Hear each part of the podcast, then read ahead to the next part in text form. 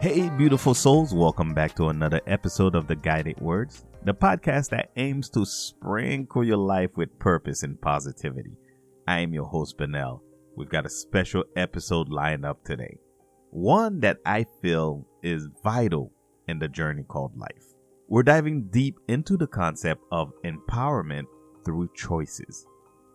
Now, I want to take a moment to ask you are you in the driver's seat of your life?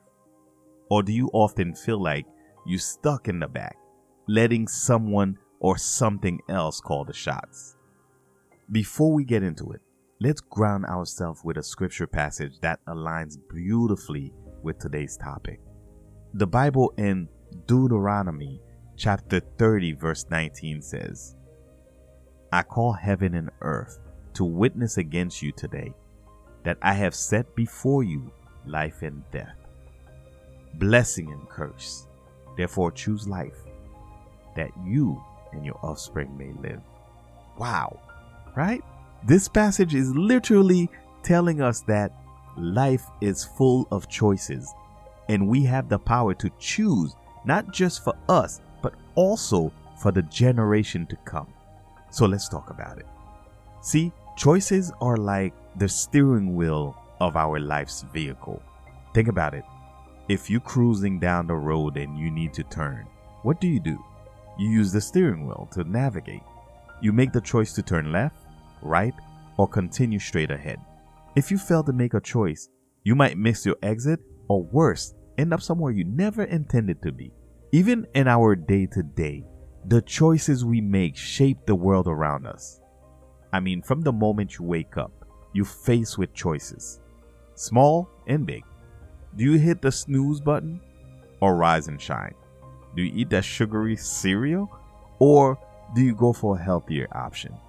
Do you let the bad traffic ruin your mood or do you choose to take a deep breath and jam to your favorite tunes? But here's the kicker, friends choices don't exist in isolation, they create a ripple effect. When you make a good choice, and it often leads to another good choice and another. It becomes a cycle, a habit, a lifestyle. But the opposite can also be true. Making poor choices can set off a chain reaction that spirals you down a path you never intended to walk. Now, you might be saying, Benel, that sounds like a lot of pressure. And yes, I get it. Making choices can be scary. But the only thing scarier is leaving your life to random circumstance. Or even worse, letting someone else dictate your path. In the scripture passage, the word choose is the operative word. It's an action word. It's telling you to do something, to take control. So, how do we overcome this fear? The first step is recognizing that every choice comes with a lesson, even when you make a mistake. And trust me, we all do. You gain an experience that enriches your life. You learn what doesn't work, and you get better at making future choices.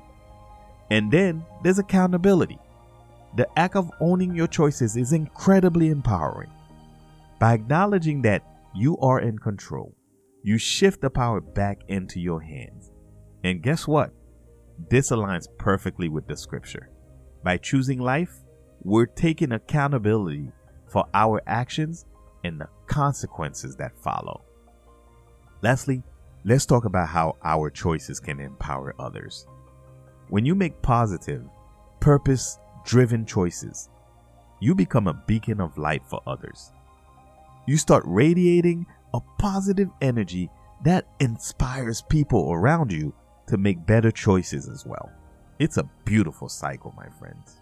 So, as we wrap up today's episode, let's take a moment to ponder on the choices we've made recently. Remember, your life is your call. You are the driver, the navigator, and the passenger all rolled into one. If you find value in today's episode, I urge you to make another choice right now. Choose to subscribe, share this episode with a friend, and leave a comment to let us know how this message has resonated with you.